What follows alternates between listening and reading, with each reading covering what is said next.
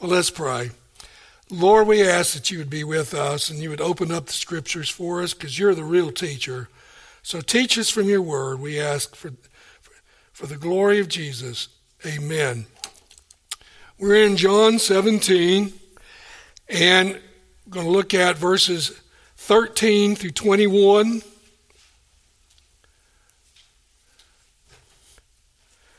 But now I come to thee. This is Jesus' still in his prayer before his disciples. But now I come to thee, and these things I speak in the world, that they may have my joy made full in themselves. I have given them thy word, and the world has hated them, because they are not of the world, even as I am not of the world. I do not ask thee to take them out of the world, but to keep them from the evil one. They are not of the world, even as I am not of the world. Sanctify them in the truth. Thy word is truth. As thou didst send me into the world, I also have sent them into the world. And for their sakes I sanctify myself, that they themselves also may be sanctified in truth. I do not ask in behalf of these alone, but for those who will believe in me through their word, that they may all be one, even as thou, Father, art in me, and I in thee, that they also may be in us, that the world may believe that thou didst send me. This is Jesus' farewell address before his disciples at the, the Last Supper. Jesus has informed them, as you know, that he's going away.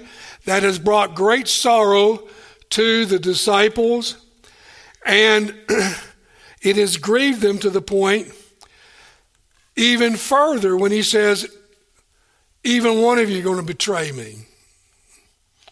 And so that if that's not made matters worse, he says, I'm leaving you. You can't follow me right now, but later you will follow me.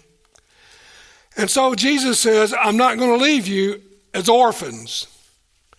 And I'm going to send you the Comforter, the Helper, the Holy Spirit.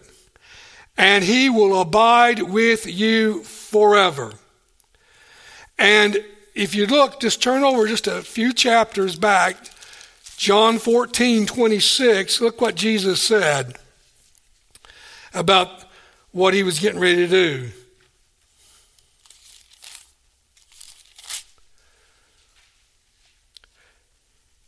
But the Helper, the Holy Spirit, whom the Father will send in my name, he will teach you all things and bring to your remembrance all that I said to you. Now, this is significant that one of the part of the ministry of the Holy Spirit, he will always be with the disciples. He's going to come, and he's referring to the day of Pentecost. He's going to come with great power, but he will abide with you forever, and he will bring to your remembrance everything that I told you. And it is interesting as you go through uh, the epistles, you go through the book of Acts, you see the apostles making references to Old Testament passages, exactly taking place just like Jesus said. They were remembering all these things. Now, one of the things that Jesus said in John 14 27 that we looked at previously, he promised that he would give his disciples peace. Not the world's peace, but his peace. Now, we're going to, what we're going to say about this peace is that this is a not an ordinary uh, peace. The thrust of the peace that Jesus says that he was going to give his disciples will be a peace whereby there will, um, we could say, there will be the absence of spiritual unrest. There will be the assurance of God's salvation that they belong to Him. There will be the assurance of God's loving presence with them no matter what they were going to go through. And Jesus says, You're going to go through a lot. In fact, you're going to be hated by the world just like it hated me. So he was preparing them. One of the ways Jesus prepares his disciples before his death, resurrection, ascension was telling them in advance what they could expect. So we could, um, when he says, I'm going to give you that peace, it is a peace that passes all understanding. It can be very, very well summarized in that great hymn we sing. It is well with my soul, you know, that great hymn. And so, as, as a believer, and you as a believer that has the Holy Spirit with you, you can have that confidence. All is well with my soul. I am right with God through Jesus Christ. I don't need to fear anything. And so once you and I realize that this peace that, that you and I have, that we have been restored to a holy God who is angry with sinners and will punish us for that sin unless we can give him what we cannot give him, that perfect obedience to the law. Once we understand that that relationship is restored with a holy God through the Lord Jesus Christ, therefore you and I don't have a fear of judgment anymore. That's why First John says that perfect love casts out fear. We don't have that fear of judgment anymore that the unbelieving world does have. Now, in John 16 13, we looked at that Jesus said one of the other things that the Holy Spirit would do, besides give them a peace, was that He said, when He comes, He will guide you into all truth. The Holy Spirit will be the one who will guide them into all truth. And it says, now, when He guides you, here's what the primary ministry of the Holy Spirit the primary ministry of the Holy Spirit in guiding you to all truth is He's going to glorify me. He's not going to glorify Himself. The Spirit glorifies Jesus. Now, Jesus told them in John 15, 18 that they would be hated when they go out. He said, I'm sending you out into the world, and if the world hates you, it's because it hated me first. And so, Jesus says, I'm wanting you to know that when he, he comes, he will guide you. He's going to give you this peace. And one of the other things that is a great ministry of the Holy Spirit that we did take a look at in John 16, turn to John 16, 32 and 33 for a moment. Notice here, Jesus says, Behold, an hour is coming and already has come for you to be scattered, each to his own home, and to leave me alone, and yet I'm not alone, because the Father is with me.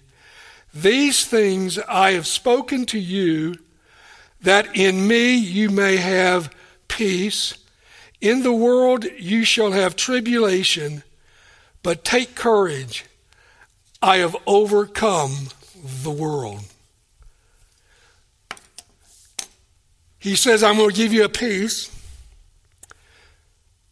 And he says, Be of good cheer. I've overcome the world. Now that's joy. To be of, uh, to rejoice or to, um, as he says here in John 16 33, specifically says, In the world you shall have tribulation, but take courage. I have overcome the world. You know, just a few hours, Jesus is going to be delivered up to the Sanhedrin. He said the hour had come, the power of darkness had been granted to them to, for Jesus to be arrested and to be killed. But he says to these disciples, he says, In the world, by the way, I'm going to send you out into this world. I'm going to send you out into the world with this be of good courage. I have overcome the world. Because I have overcome the world, you can overcome the world as well through me and what I'm going to do for you, particularly in the Holy Spirit that's going to be sent to you. So you think about that. What a promise in, in John 6, 30, 16 33 He's going to send them out to preach. They're going to be hated for their preaching. He says you're going to have tribulation. You only have to read the book of Acts to see just what degree of tribulation there was. But Jesus says he's going to return to his glory and uh, he's going to die. He's going to die. He's going to be resurrected. He's going to go and be glorified in his resurrection. He's going to ascend to the Father's right hand to assume his role, his kingly role over planet Earth. Now, Jesus returns to the glory that he once had with his Father. Remember, that's what he prayed earlier in his prayer. Father, glorify me with the glory that I had with you before the world was. So he's going back to the, his Father, the glory. His glorification means, we already saw that last week. What is Jesus doing there? As was pointed out earlier this morning, he's not on a vacation. He is praying constantly for us. So that's what he's doing at the right hand of God the Father. He is, what else is he doing? He is empowering us by the Holy Spirit, whom he has sent to us, poured out lavishly upon us, as the book of Titus says that he has done. And it means, he says, in right before in John 17 12, in his prayer to his father, he says, I'm going to you, Father. He says, I guarded them I kept them while I was in the world. I watched over them, except for one, the son of perdition. I didn't watch over him, but I did watch over all these others. Now, I say all of this to build up to the astounding verse 13. Look at verse 13, John 17.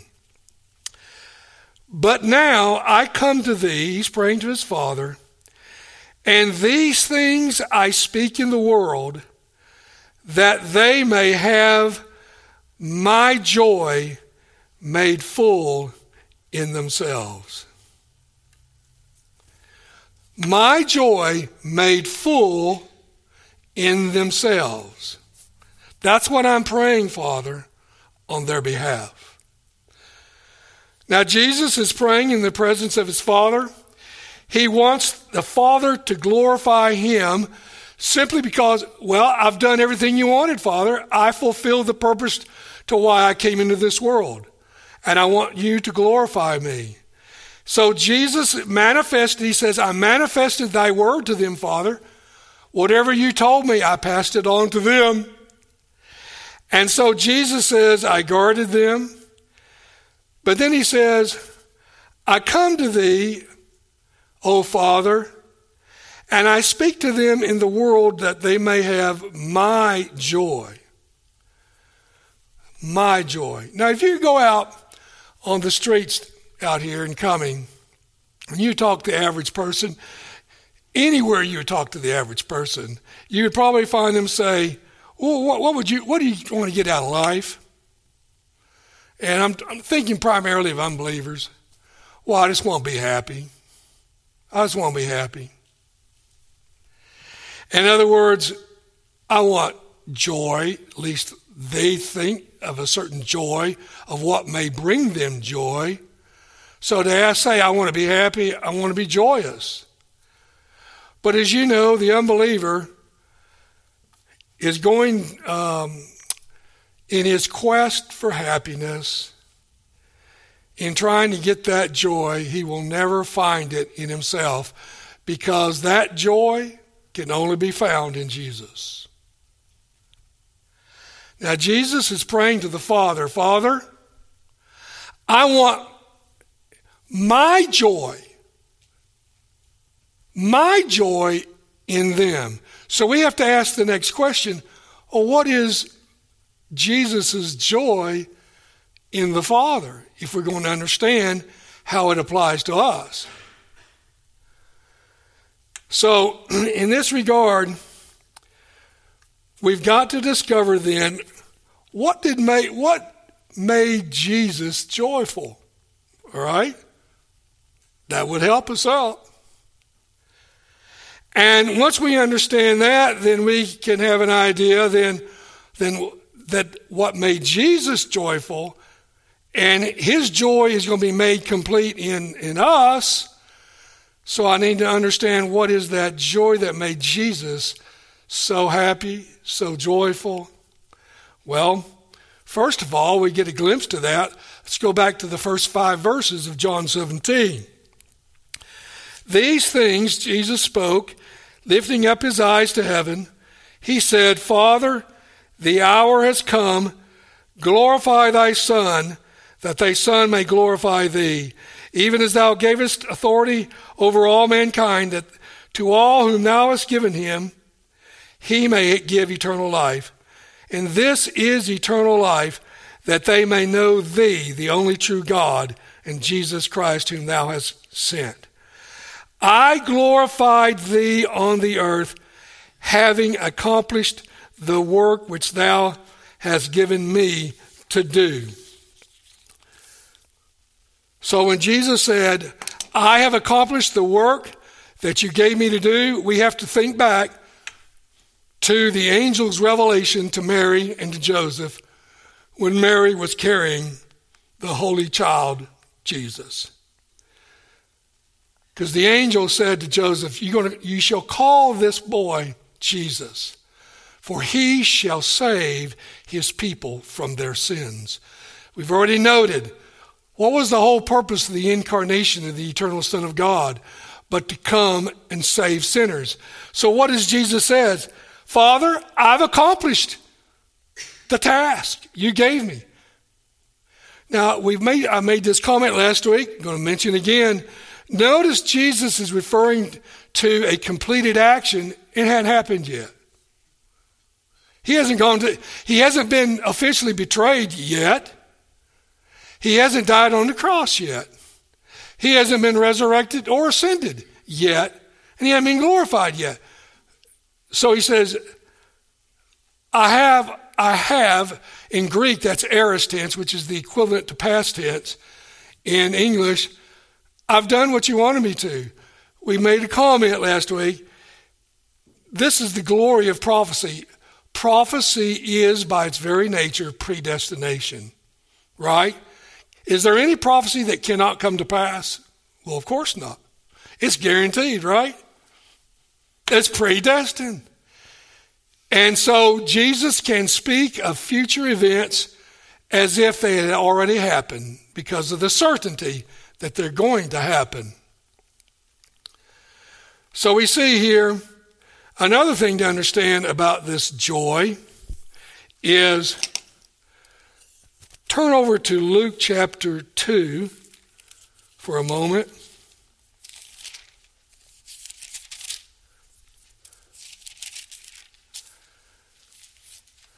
The baby Jesus has been born, and these angels show up to these shepherds abiding in the field. Okay. Look at verse 10 and 11, Luke 2. And the angel said to them, Do not be afraid, for behold, I bring you good news of what? A great joy, which shall be for all the people. For today in the city of David there has been born for you a Savior who is Christ the Lord. Right there you have it. What was the great joy? The great joy is the Messiah has arrived. The Messiah who has been sent to pay the penalty for our sins to save us has arrived.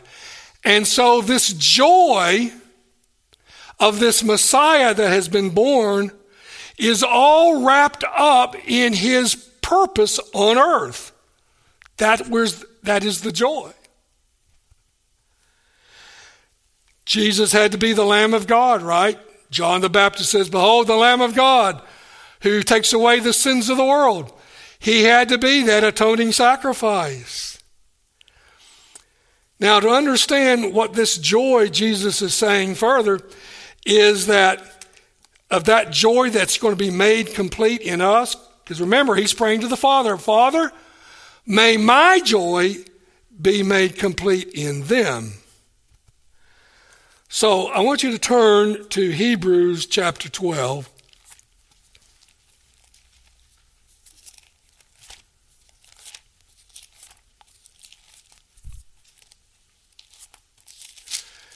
And I want you to look at verses 1 and 2. We're asking again the question what is, what is the joy that Jesus has that's going to be made full in us? All right, Hebrews 12, 1 and 2.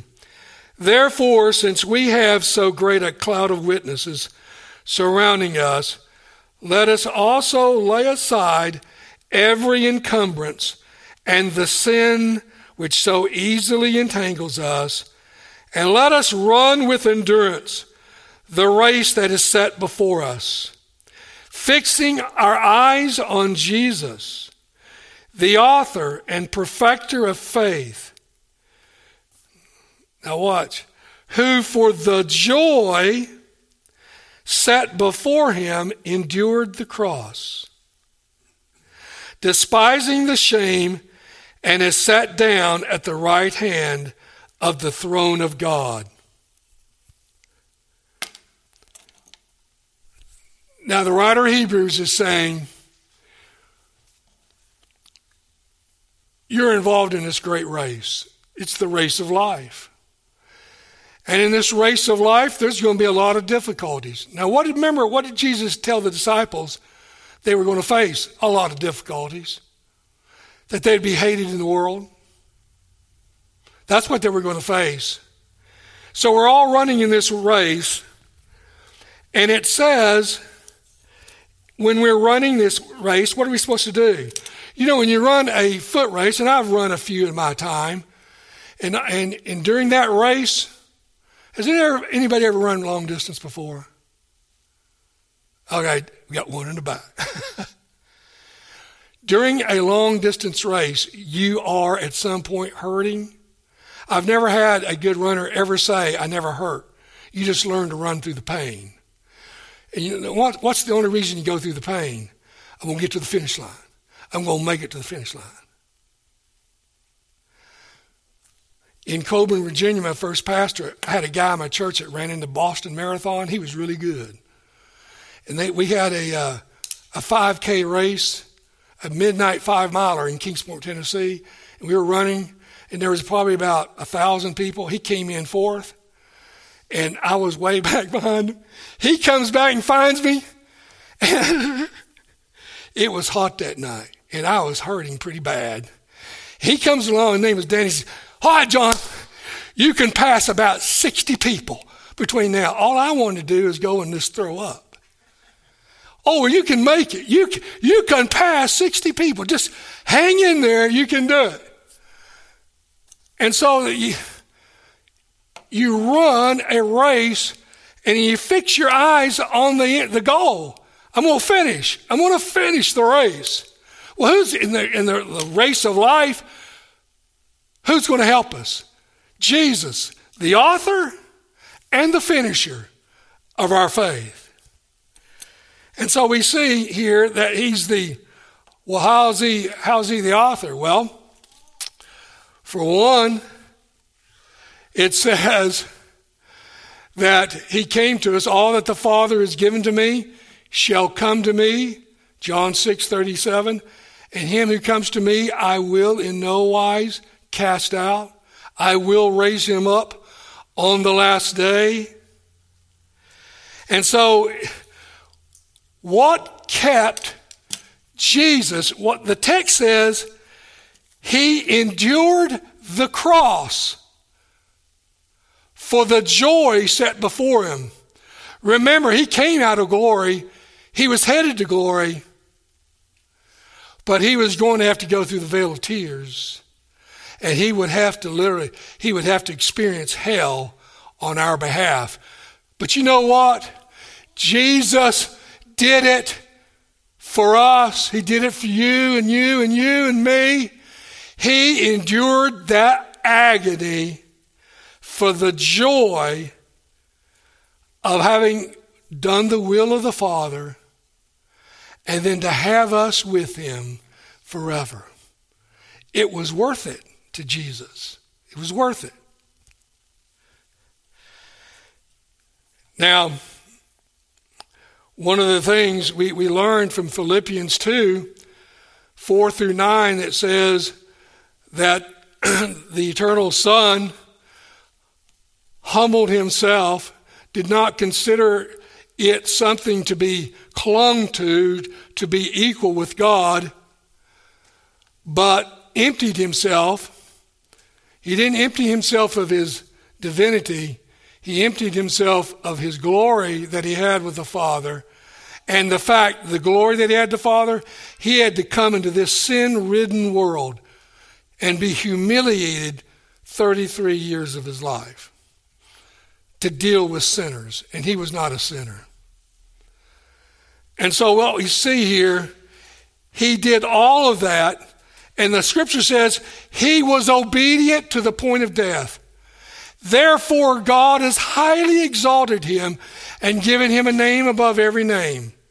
Jesus says, Why did he endure the cross? But for the joy that was set before him. He knew that the gain was far greater than the pain that he would have to endure. On, remember, on our behalf. Why did he come? He, he didn't come for himself, he came for us. He came for us. He died a horrible death for us.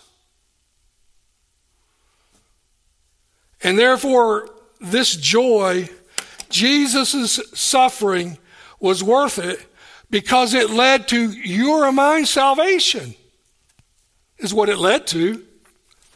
And we got to understand that Jesus' work was not for himself, but was for us. And that glory that he left, he was going to come back he, he was going to get it, but he'd have to go through that vale of tears to get it. And he was raised from the dead, according to Romans 4:25, for our justification. Everything that Jesus did in this world was for our sake. Every single thing. And the joy set before Jesus the joy of returning to the Father, the joy of now, imagine the joy Jesus has. I'm going to send you the Comforter. You didn't have him abiding with you uh, of the magnitude that I'm about to send him to, and the joy that, the, that Jesus has in sending out the Spirit for the Spirit to go and bring lost souls to himself. That's got to be joyous to Jesus. Remember, as was preached in uh, those parables Sunday morning uh, months ago, what did Jesus say? That there is what in heaven over one sinner who repents? Joy.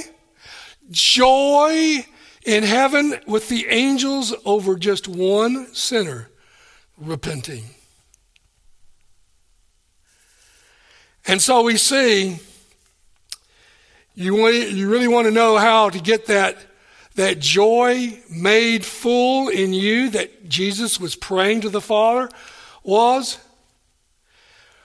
we get that joy, brethren, when we contemplate on the same joy that awaits us. That what Jesus was awaiting. When we contemplate on that, then we get that same joy that Jesus had. Now, I want you to, I want us to turn to a couple passages. Turn over to 1 John chapter 3. Look at verses 1 and 2.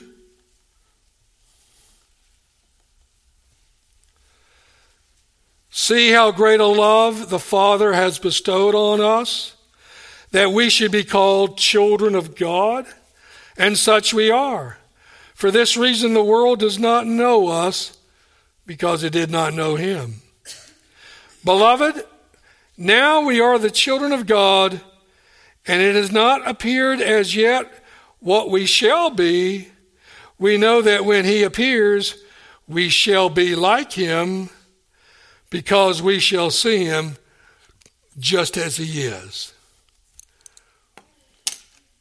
And then verse 4 says, or verse 3, and everyone who has this hope fixed on him purifies himself just as he is pure. What it's saying is a way that you and I can be sanctified, made holy in this life, is for us to regularly think about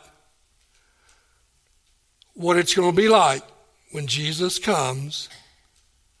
And we are raised up with him. And our bodies are translated from mortal to immortality in the twinkling of an eye. And we shall be changed instantly. And we shall see Jesus exactly as he is with his glorified body that preceded us because he, as 1 Corinthians 15 says, was the first fruits of those who are raised from the dead. And when you and I fix our eyes on that hope, it changes us. And it's a joy. It's a joy. That is a joy that we're looking for. The joy of being with Jesus. The joy of seeing Him face to face. What that will be like. Turn over to 1 Peter 1.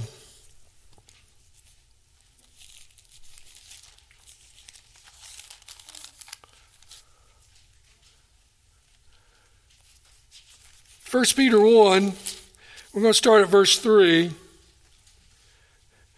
Blessed be the God and Father of our Lord Jesus Christ, who according to his great mercy has caused us to be born again to a what? A living hope. Through the resurrection of Jesus Christ from the dead, to obtain an inheritance which is imperishable, undefiled, will not fade away reserved in heaven for you, who are protected by the power of God through faith for a salvation ready to be revealed in the last time. In this you greatly rejoice, even though now, for a little while, if necessary, you have been distressed by various trials, that the proof of your faith, being more precious than gold, which is perishable, even though tested by fire, may be found to result in praise and glory and honor at the revelation of Jesus Christ. And though you have not seen him, you love him.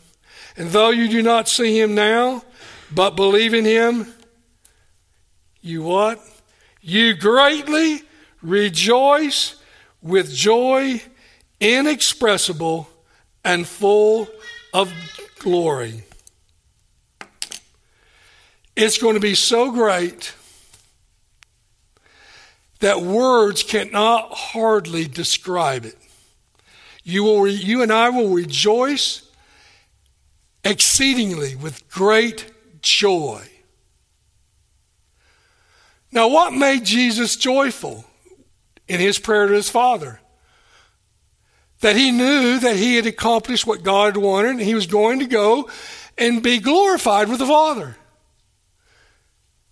And that and so when he says, "Father, I want my joy to be in them," well that joy that made Jesus happy, joyful, the fact that he bought our eternal redemption, and you and I know that that eternal inheritance awaits us, then we can have that same joy on a lesser sense, I suppose, because we're not God in the flesh, but we can have that wonderful joy.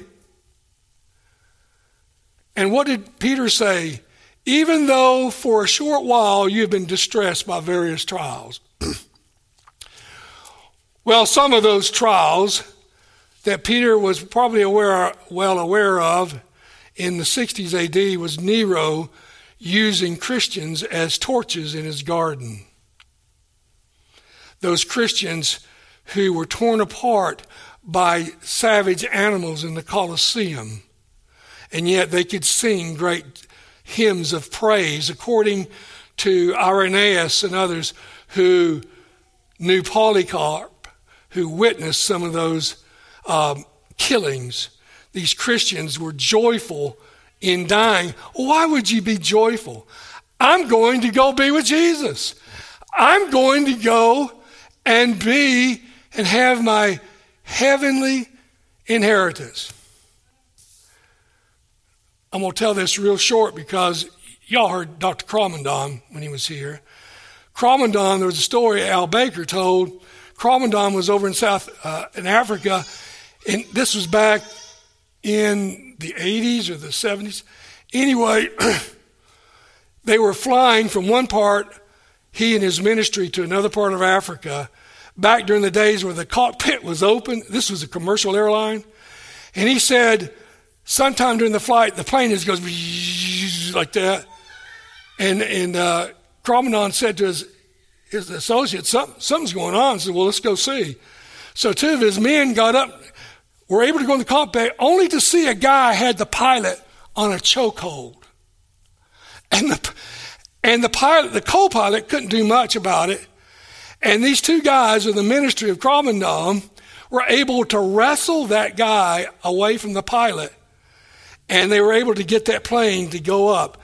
Later, when they safely landed, I think it was in Uganda was where, where they were headed.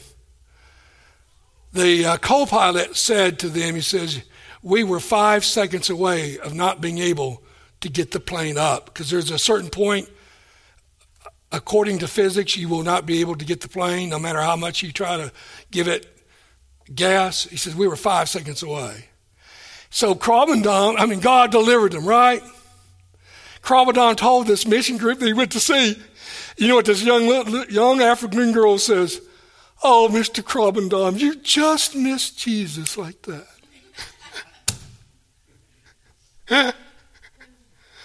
Ah, oh, I'll tell you what. It's a joy to think about the glory that awaits us. It was a joy for Jesus, and it's to be a joy for us. And remember, if you turn back to John 17, Jesus is telling them, He says, Look, I've given them thy word, Father, and the world has hated them. Verse 14, they're not of the world even as I know the world, I do not ask thee to take them. You notice that. I'm not asking them for you to take them out of the world. What I'm asking you, Father, is that you keep them from the evil one. They're going to stay. I'm just asking you, Father, to protect them. Because they're going to go out in a world that hates them they're going to go out to the world that will want to kill them and will kill them, many of them. He says, That's where I'm sending them. And I just want you to watch over them. You know, nothing's going to happen to us until it's that time. It wasn't that time for Henry Krabbendam on that plane. And nothing will ever happen to you and me unless God sovereignly says it's, it's that time.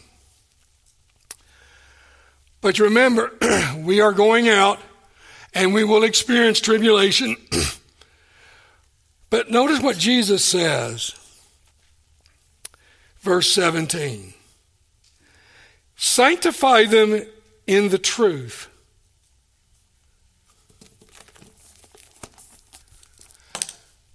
Right here. Thy word is truth. Right here. Thy word is truth. That's why I want you to sanctify them. Now, what did Jesus tell his disciples that one of the ministries of the Holy Spirit would be? He would guide you into all truth. So, you know what the Holy Spirit does? The Holy Spirit with us illumines our understanding of the Word of God. It makes an unintelligible book, maybe before, where we couldn't understand it, because, as Paul says, you have to have spiritual glasses. You, you've got to have a regenerated heart to understand the things of God. Well, the Holy Spirit is that ministry who opens the scriptures so that you and I can understand. Well, where do you and I get these glorious promises about what awaits us because of our redemption? Here we are in the, in the Word of God, in the promises of God. When we, by faith, cling to the Scriptures. When we cling to the Scriptures, by believing every precious word in this book. You see, it's in the scriptures that we get our hope. It's in the scriptures that we learn about Jesus. It's in the scriptures that we learn what Jesus did. It's in the scriptures that we know of what awaits us. It's in the Word of God. It's in the Word of God. Father, I want you to sanctify them in thy truth. Thy word is truth. I gave them thy word when I was with them. And I'm going to see what Jesus said I'm going to send the Holy Spirit to, to what? well, after Jesus was resurrected, before he ascended, he appeared to the disciples. he said, All authority has been given to me in heaven and earth. Go therefore and disciple all the nations, baptizing them in the name of the Father and of the Son and of the Holy Spirit, teaching them everything that I taught you. And lo, I am with you always to the end of the world. I will be with you. I will be with you. And so, what was that joy made complete in us? Because Jesus says, I paid the price of redemption. I did it, Father. I saved every one of them you sent me to save. I, I saved every last one of them and I will save everyone, and the world will not end until the last elect person is brought to saving faith. And we can rejoice that that joy that was in Jesus for accomplishing redemption, we are the recipients of that. And we will get that magnificent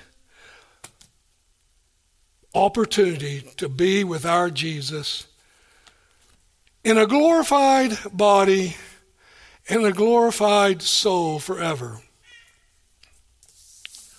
And some of you know recently what I've written on. It's why I'm so passionate to insist the importance of a glorified body of the saints. Because without that glorified, that hope, you've taken away you gutted the glory of the gospel if you take that away. God forbid. Lord, be with us. Drive these, these truths home. And may we exalt the name of Jesus, who endured the cross for the joy set before him. Thank you, Jesus. Thank you, Holy Spirit. Amen.